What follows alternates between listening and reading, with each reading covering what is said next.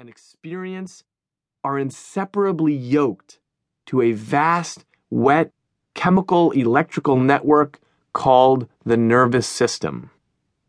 The machinery is utterly alien to us, and yet somehow it is us. The Tremendous Magic.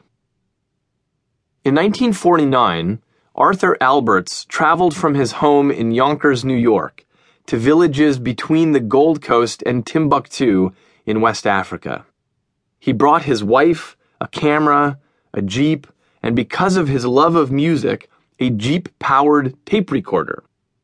Wanting to open the ears of the Western world, he recorded some of the most important music ever to come out of Africa.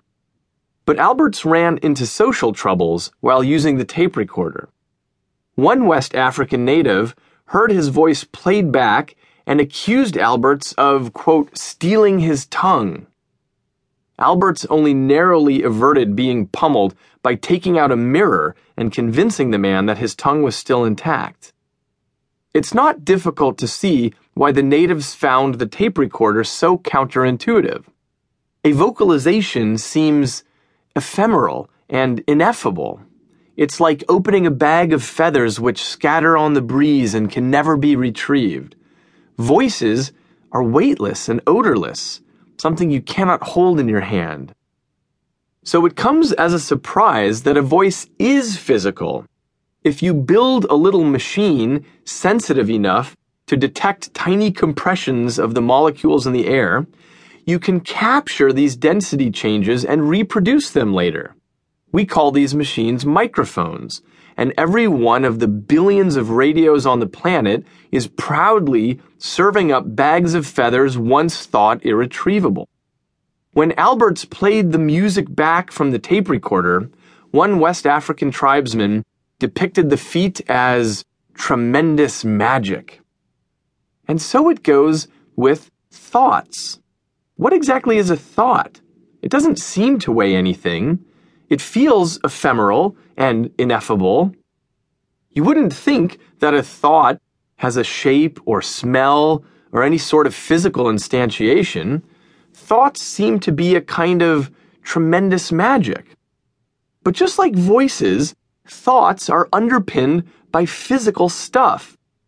We know this because alterations to the brain change the kinds of thoughts we can think. In a state of deep sleep, there are no thoughts. When the brain transitions into dream sleep, there are unbidden, bizarre thoughts.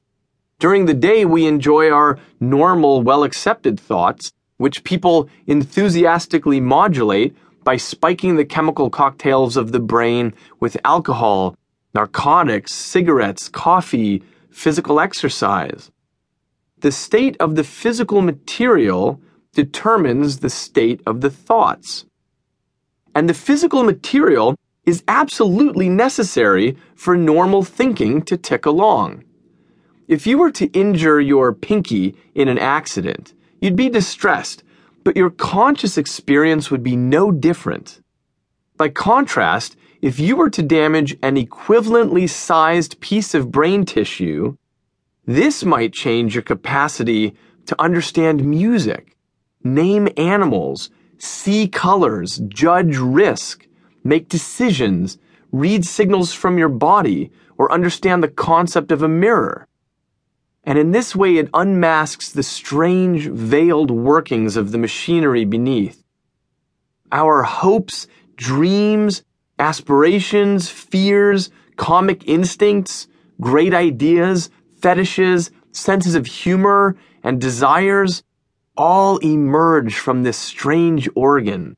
And when the brain changes, so do we. So although it's easy to intuit that thoughts don't have a physical basis, that they are something like feathers on the wind, they in fact depend directly on the integrity of the enigmatic three pound mission control center. The first thing we learn from studying our own circuitry is a simple lesson. Most of what we do and think and feel is not under our conscious control.